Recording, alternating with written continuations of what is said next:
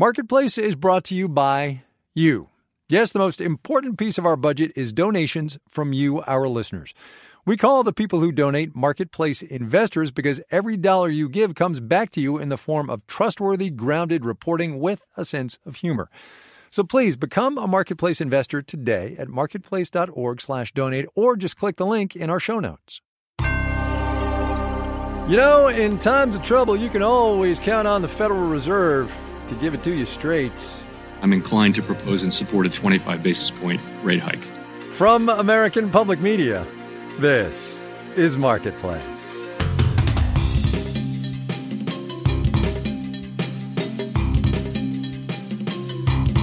In Los Angeles, I'm Kai Ryssdal. Wednesday today, the 2nd of March. I'm pretty sure, good as always, to have you along, everybody. We will get, of course, to the economic slice of the day's news that's being driven by events in Ukraine. But we start, as we not infrequently do, with the public utterances of one Jerome Powell, chairman pro tempore of the Board of Governors of the Federal Reserve Bank of the United States, pro tem because he hasn't actually been confirmed for a second term running the central bank. But anyway, Powell was up on Capitol Hill today for his regular twice a year visit up there, said a couple of interesting things. The first one we already played, but here it is again. I'm inclined to propose and support a 25 basis point rate hike. One basis point, again, is one one hundredth of a percentage point. So the Fed is going to raise rates a quarter percent when it meets in a couple of weeks. That is just about what everybody had been guessing but it is kind of rare for a Fed chair to be quite so explicit about what's going to happen. It is more common by far for Powell in particular to be clear about what he does not know. See also the war in Ukraine and what it's going to mean. We will proceed, but we will proceed carefully as we learn more about the implications of the Ukraine war for the economy. And real quick, just because it's kind of on everybody's mind, Chair Powell was also asked about inflation and when it might fade even just a little bit. We've had this expectation, as you, as you all know, for more than a year, and it hasn't actually come true. So we're we're we're humble about the fact that we we can't really call with any any confidence the turn. He says that a lot. Powell does that whole thing about being humble. Wall Street, in point of fact, turned a bit today. A wartime rally, I guess. We'll have the details when we do the numbers.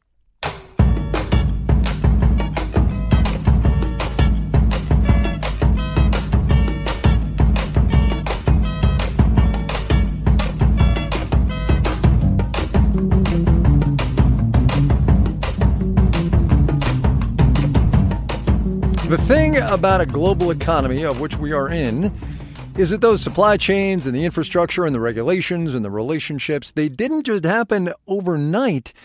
They took decades to develop. And for as fast as the West has coalesced against Russia in the form of sanctions, cutting all of those ties, whether it's technology or car plants or oil pipelines, it's not just as simple as flipping a switch. You know, Marketplace's Amy Scott on the logistical challenges of divestment. ExxonMobil has a 30% stake in Sakhalin 1, which began production in 2005.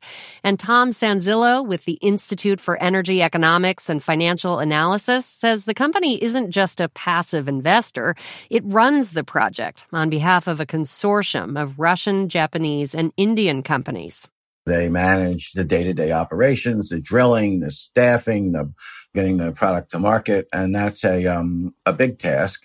And he says unwinding it safely and without environmental damage will be a big task too. In a statement, ExxonMobil said the process would need to be, quote, carefully managed and closely coordinated with the co venturers. In other words, it's going to take time. To try to stem the tide of foreign departures, the Russian government says it's imposing temporary restrictions on the sale of assets. Anna Mikulska is an energy studies fellow at Rice University's Baker Institute. She says it's not clear that will make much difference. BP, for example, expects to lose as much as $25 billion by dumping its stake in Russian oil company Rosneft. I'm not sure how much Russia can do to stop companies of getting out if those companies are prepared to just drop their assets and take a loss. Would that be enough to change Putin's mind about Ukraine? Karen Alter teaches international relations and law at Northwestern. I don't think that's the significant hit that the Russian economy is going to have. that American companies withdraw. Partly because other countries, including China, could step into the void. I'm Amy Scott for Marketplace.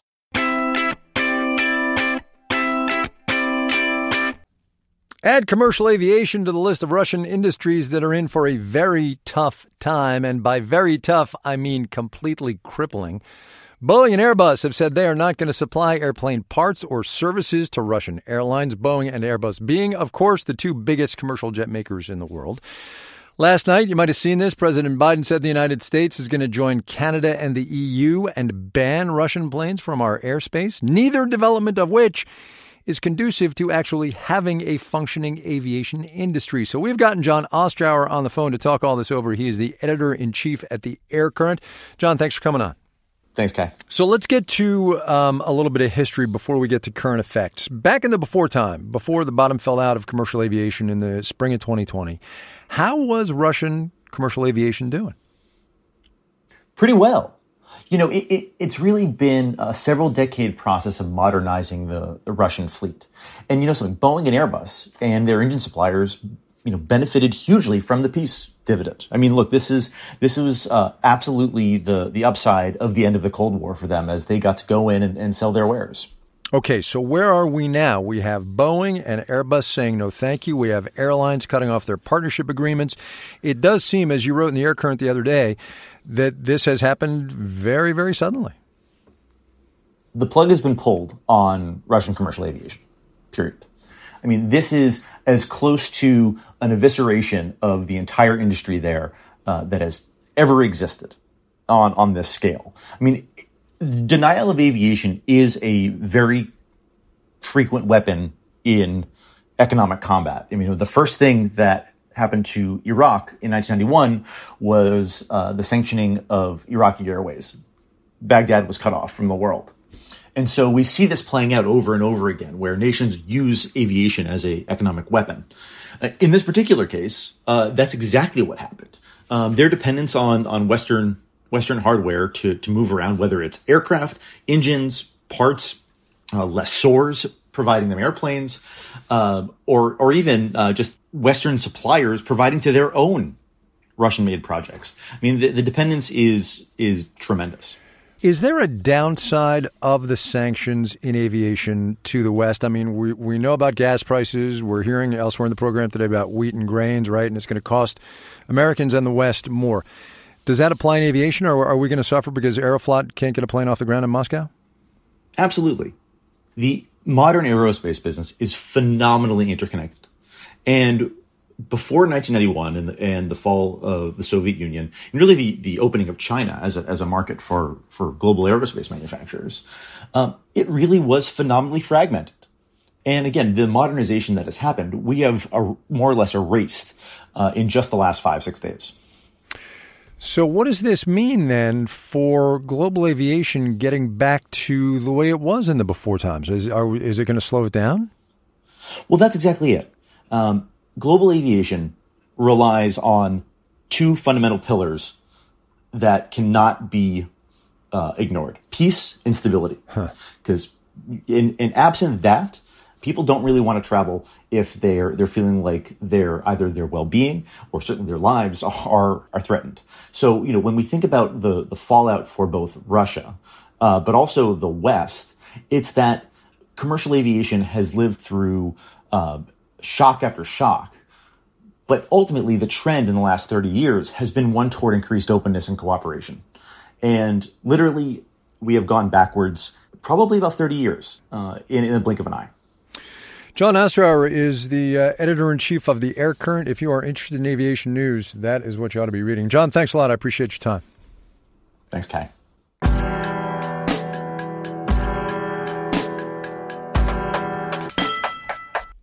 Once he got past the 12 or 15 minutes he spent on Ukraine last night, President Biden's State of the Union was fairly true to form, right? Policy proposals, shout outs to guests in the visitors gallery, and highlighting of his successes and reasons for optimism. One of them, optimism that is the progress that's been made against COVID and what that means. It is time, the president said, for Americans to get back to work and fill our great downtowns again. San Francisco is one of those downtowns that could use a refill, which has consistently trailed New York and Los Angeles in pandemic weekly office attendance. Officials in San Francisco they say they figure 15% of the workforce is going to be permanently remote. And there is a buzzword in commercial real estate right now. Right sizing is what they say. And you can see that playing out in the city by the bay, basically finding the appropriately sized, usually smaller, of course, office space for a hybrid workforce. So, Marketplace's Matt Levin took a survey. Kai Shane is giving me a tour of a pretty rare site in San Francisco these days. About 200,000 square feet of office space that a company actually wants. Just imagine this all full of really cool furniture and people enjoying hanging out, having a meal together. We're at 101 California Street in San Francisco's financial district, a 48 story downtown skyscraper. Last fall, the building's sixth floor podium, kind of an annex type thing, was leased by Chime, a financial technology company. Shane heads Chime's real estate operations, which means she's in charge of renovating this space by the first week of June, when Chime moves in and the great hybrid experiment begins we added more bathrooms and then we added gender neutral bathrooms as well. So, so we did fix that. Beyond questions on the new building's dog policy and whether there'll be soft serve ice cream, Shane says she gets asked most about the bathrooms. In the before times, we were bursting at the seams and there would be a line uh, for the bathroom sometimes. But that was when pretty much every Chime employee was coming to the old building every day. Now Shane is expecting employees to come about three days a week, mostly Tuesday through Thursday. So even though the new office building is bigger overall, on a per employee basis, we actually need um, less space. So, and this is this is the great downsizing that people are going through. The company has more than tripled its Bay Area workforce since the pandemic to about 700 people. But Shane expects an average of 500 or so chimers to come in every day. That means in a non-hybrid world, about 200 more employees would be making morning latte runs or buying overpriced lunch salads or heading to Sam's Tavern for a late afternoon drink. Yeah, you know what? We're usually full about the time. San Francisco's an earlier drinking town. Peter Quartaroli owns Sam's Tavern, a bar about a half mile from Chime's new headquarters. He also owns Sam's Grill, the seafood restaurant next door that's been around over a hundred years. He says hybrid work is already changing his business. Fridays have fallen off the map, so now Tuesday seems to be our big day. Mondays are a little slow to get started for the week. Downtown businesses like Quartaroli's are at a disadvantage, whereas restaurants in more residential neighborhoods could benefit from hybrid. Not many people live downtown, which is why Robbie Silver, head of the San Francisco Downtown Community Benefit District, says downtown needs to be less downtowny. We're outside a fire station on the corner of Sansome and Washington, just a few blocks from Sam's Grill. Silver is backing a proposal to add housing and other amenities on top of the fire station. You could have a gym, a restaurant, a coffee shop. And so I have to ask this who in the world would want to live on top of a fire station? You, you, know, if in the unfortunate event there's a fire in the building, that's exactly where I would want to live. Whether you like sirens with your spin class or not, Silver's bigger point is downtown's foot traffic is never going to be what it was. But for all the hand wringing about the future of downtown and the city as a whole, there's a certain type of San Franciscan who thinks the entire city was overdue for a little right sizing. Gretchen Dieknicker has lived here for 26 years. I think it's fine. Like, it was a very crowded city, and so fewer is not a terrible thing. Dieknicker was standing outside Sam's Tavern. When she went in, she didn't have to wait for a table. I'm Matt Levin for Marketplace.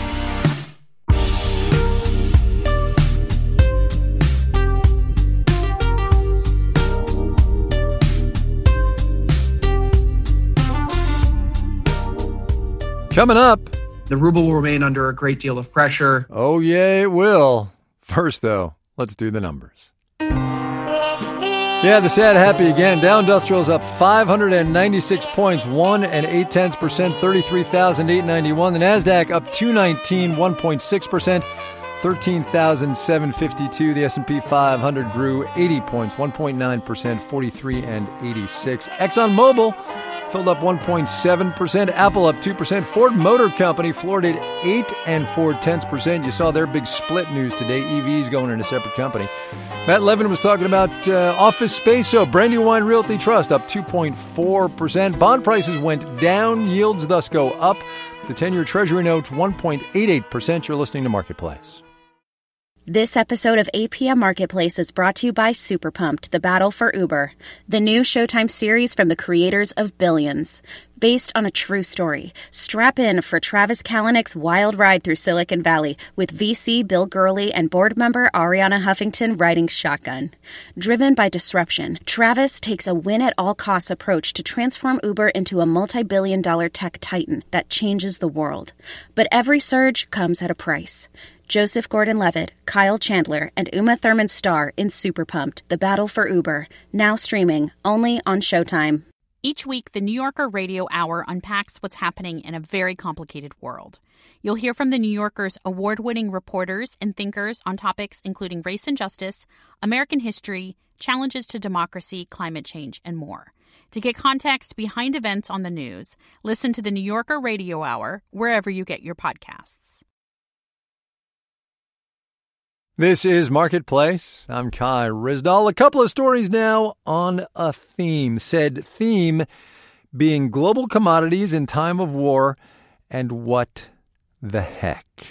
We start with perhaps the global commodity, oil, the price of which today, and if we just pick the global benchmark Brent crude, up almost 9% today, $114.30 a barrel.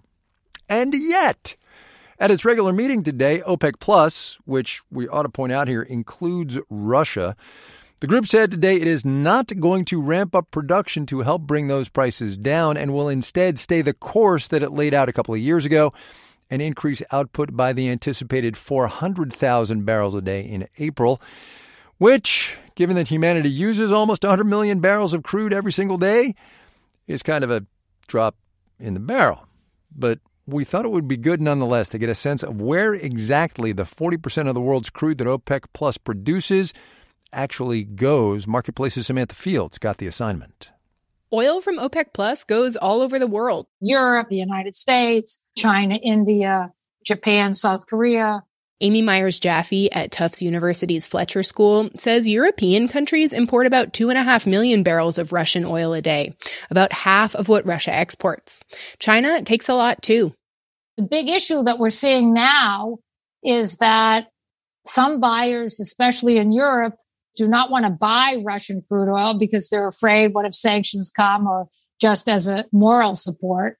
So far, the US and EU have not put sanctions on Russian oil and gas. After all, it is a huge part of the global market. But Ben Cahill at the Center for Strategic and International Studies says all of the other sanctions on Russia are starting to have an impact on oil. Refiners don't want to buy Russian crude. Tankers don't want to take it. The banks don't want to finance purchases of Russian crude and petroleum products. And insurers don't want to get involved. So a lot of those companies are basically self sanctioning. And because of that, if you add it all up, we're probably looking at around 2 million barrels a day in supply shortages right now. And those shortages are likely to get worse. We're in the midst of an oil market crisis right now. Jason Bordoff at Columbia's Center on Global Energy Policy says every time there's a crisis, people and governments look for a quick fix. And the truth is, the options are very limited. The most important thing we can do is not lose sight of the things we should be doing today that won't have immediate impact, but will make us more resilient to the inevitable future oil price spike that is coming. Namely, he says, by reducing our dependence on oil. I'm Samantha Fields for Marketplace. Global commodity number two in our very brief What the Heck with a War On series is wheat, future prices of which hit a 14 year high today.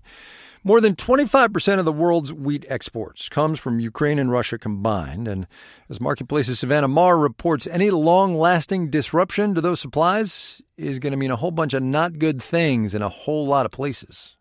The price of wheat was already high and rising before Russia invaded Ukraine, says agricultural economist Joe Janzen at the University of Illinois. We had a bunch of things that made markets relatively volatile to begin with. Things like high input prices for farmers, strong global demand, and extreme weather. And now, with two of the top exporters at war, there's just a lot of uncertainty about this big source of commodity supply. Countries in the Middle East and North Africa are most reliant on Russian and Ukrainian wheat, according to Michael Tanchum with the Middle East Institute. Morocco, Tunisia, Algeria, uh, particularly Egypt, is the most vulnerable. He says Egypt is by far the world's largest importer of wheat, with most of it coming from Ukraine and Russia. Every meal among Egypt's population has what's called esh baladi, a round, flat bread, that it's almost a social contract in Egypt that a regime has to provide this at affordable, subsidized prices. Tanchum says Egypt and other countries in the region will likely try to insulate the price of wheat products like bread from the surging price of wheat itself. Monica Marks, a professor of Middle East politics at NYU's Abu Dhabi campus, says that's in part to avoid unrest. At moments in these countries' history where prices of wheat based staples have become unaffordable, like bread, like pasta, for example, like couscous, political instability sets off.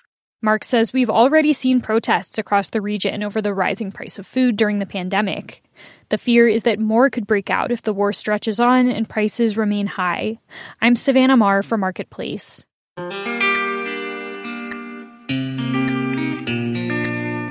Should you have wanted to buy Russian rubles today? Not that you would have wanted to, because you know, sanctions and you basically can't spend them outside Russia. But should you have tried, you could have bought about 101 rubles for one American dollar. That is, the ruble here on day seven of the Russian invasion of Ukraine is worth less than a penny.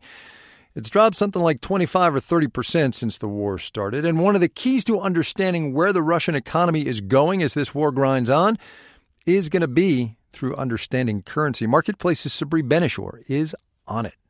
Currencies are like toilet paper and copper and houseplants and cars and anything else bought and sold because, firstly, currencies have a price, price tag, like at the grocery store, a price in other currencies. That is what we're talking about when we say the value of such and such a currency is falling or rising. When we say that the Russian ruble is falling, we're saying that it takes more Russian rubles to buy one US dollar. Chris Vecchio is a senior strategist with Daily FX. Not only do currencies have prices, like bananas or a haircut, they are also affected by good old regular supply and demand. If nobody wants a ruble, the value goes down. The ruble is losing value relative to the US dollar very rapidly. Now, normally, currency values flop around all the time, like the price of fish. That's what's called a free floating currency. It just kind of bobs around based on supply and demand. But, but, there are things that countries do to manipulate supply and demand for currency and therefore manipulate the price. One of those things is raising interest rates. Yes, I know. What do interest rates have to do with anything here? But they actually do something to currencies. When interest rates are higher in one country relative to another, it becomes a, an appealing destination for capital to flow there. If a country's interest rates are super high, then you, an international investor, might make a lot of money investing in that country's currency. So you might buy that country's currency and you might prop up demand. The Central Bank of Russia has doubled interest rates for its main rate from 10 to 20%, uh, and is desperately trying to stabilize the value of the ruble. So when you hear the Central Bank of Russia raised interest rates to 20%, that is them saying to investors everywhere, no, no, no, no, no, wait, don't run away. Buy more rubles. We will give you so much money if you do. So far, it's not working well. In fact, it's not working at all because most investors can't get rubles even if they wanted to. These interest rates, they're, they're pointless for foreign investors. Simon Harvey is head of FX analysis at Monex Europe. Sanctions have made rubles toxic in much of the world. So what you've currently got is, is an international market that basically no longer exists. Harvey says Russia's sky high interest rates are actually advertising to Russians inside the country, trying to get them to not ditch rubles. Now, there's something else countries do to manipulate supply and demand for their currencies, and that is create fake demand. Maybe fake is the wrong word artificially high demand, let's say. The general idea was that the central bank had this big coffer of money and they could use the foreign currency to go into the market and buy rubles basically to offset the impact of the depreciation.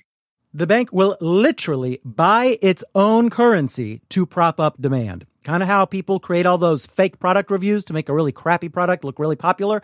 But the Central Bank of Russia can't even do this because most of its reserves are held at other central banks around the world and they've been frozen. And that is a big deal. Again, Chris Vecchio with Global FX. As long as Russia continues to press forward with its wanton aggression towards Ukraine, then the ruble will remain under a great deal of pressure. There's no two ways about it. Now, whether all that has any impact on the war in Ukraine, different story. In New York, I'm Sabri Ben-Achour for Marketplace.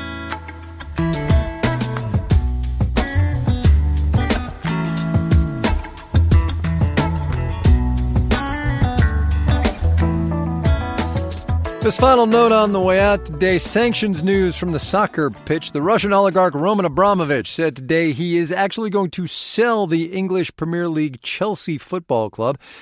Last week, Abramovich tried to sidestep those sanctions by saying he was going to transfer stewardship of the club to a charitable foundation. One imagines Given the tightening of sanctions and public opinion, Abramovich decided to sell and get what he could before it got taken. Net proceeds, he said, will go to, quote, benefit all victims of the war in Ukraine. Okay, we're done. Here is your moment of economic context. I saw this yesterday, actually, but to be completely honest, it got lost in my morass of open browser tabs. So that's on me. But let's talk war financing here, shall we? Because war is expensive. Bloomberg reports that Ukraine has raised the equivalent to $277 million in a war bond sale, 11% yield on those bonds. Our media production team is Brian Allison, Jake Cherry, Drew Jostad, Gary O'Keefe, Jeff Peters, Charlton Thorpe, Juan Carlos Torrado, and Becca Weinman. I'm Kai Ryssdal. We will see you tomorrow, everybody.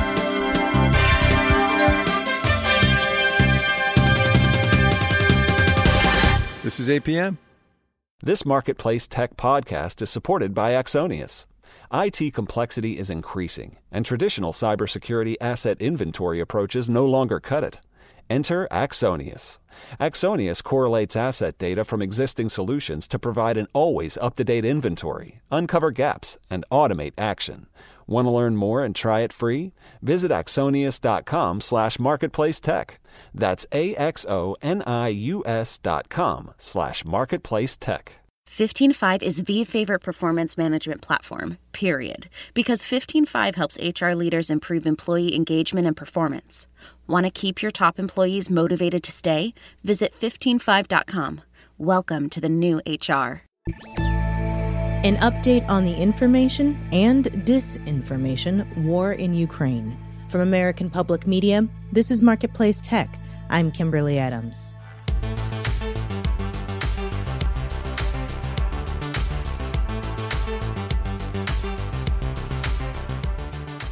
The internet is global, so even though the fighting is happening in Ukraine, the information wars battlefields are social media platforms, news sites, and even app stores. Since Russia invaded Ukraine last week, social media users have been sharing images and stories of the conflict.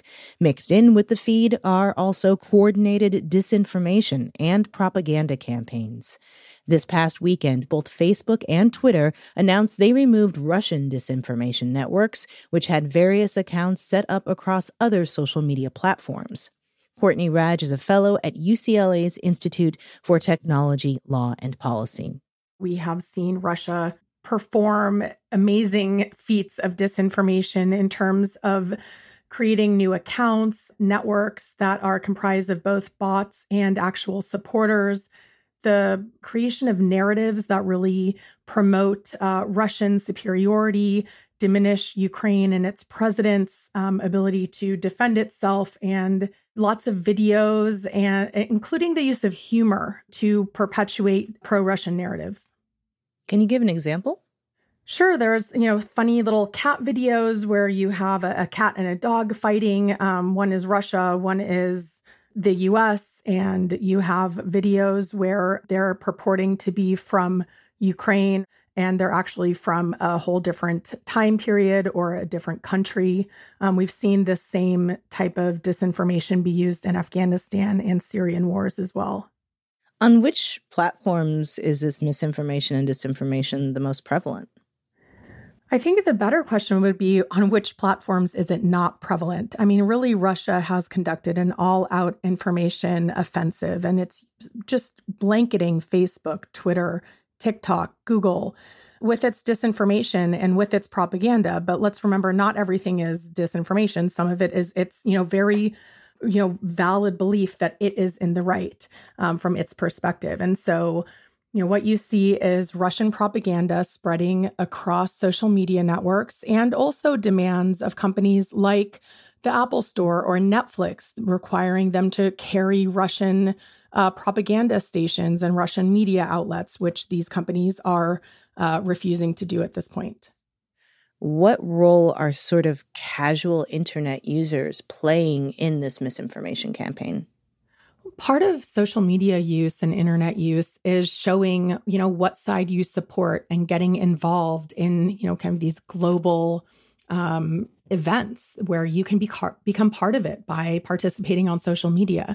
And so we see that in many cases people who want to say show solidarity with ukraine are retweeting or sharing um, information that is say pro-ukrainian or anti-russian but maybe it's not actually accurate. Because the fact is is you can't expect people to go independently verify every video. There's an entire industry that has evolved bellingcat amnesty um, International's tech program, all of these uh, entities that are designed to actually forensically investigate whether you know videos and images are actually accurately representing what they purport to be. You, casual users are not going to do that. The other thing is they're not going to fact check everything, and you can't expect that a person is going to fact check something before they tweet it. And I think a lot of cases people just want to be on the right side. They want to show their support and solidarity, and so they're going to you know engage with that messaging. And in fact, research has shown that it doesn't necessarily matter if something is true or not. People want to engage and show their support for a specific side or another, and so that they're going to engage more with that content.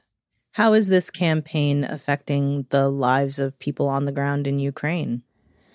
Well, they are very resilient and they're also part of this information warfare because they are posting their own content on social media. They're showing uh, Russian military vehicles needing to be towed away or running out of gas. They are showing their you know, incredible bravery in standing up against one of the world's leading militaries.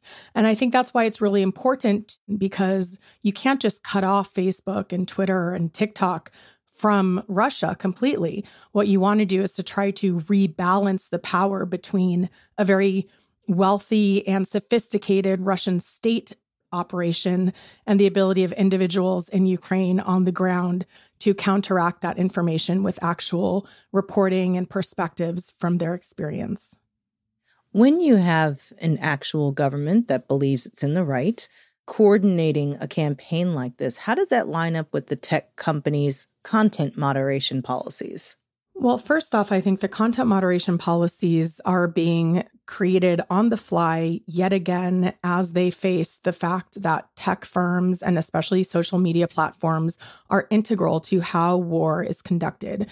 You know, how should countries like Russia, like Iran, like China be allowed to use open Western social media platforms to perpetuate their propaganda? That is a question they have not adequately grappled with, despite many examples of when they should have. We have seen Russia's invasion coming. Uh, Putin had been talking about it for several weeks leading up to it. And I think that what we're going to see after this conflict is that they're going to have to develop more proactive policies around content moderation for situations like this. Ukraine's official Twitter account has been communicating with the rest of the world on how to help their effort, even by asking for cryptocurrency. What happens to those types of official accounts if Russia does succeed in its efforts to potentially change the government in Ukraine? That is a great question, Kimberly. And that is one that I have been asking the companies since Afghanistan. And when we saw the Taliban take over there and take over, wanting to know what happens when a non democratic transition of power happens, what happens to those accounts? And it seems like such a minor thing when we're talking about war and death and destruction, but it's not because we know how central propaganda, and communication are to the war efforts. And the fact is, we don't know. And that's what I'm talking about when we say that they need to have policies in place before situations like this. And I'm quite shocked that um, despite having been in contact with Twitter, Facebook, TikTok, and Google over the weekend and asking this very specific question what will happen to Ukrainian official accounts if Russia is successful? None of them responded.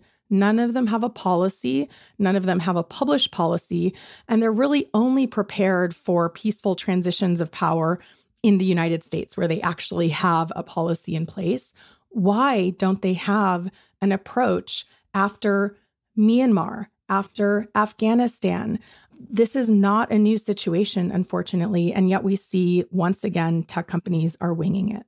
Courtney Radsch is a fellow at UCLA's Institute for Technology, Law, and Policy.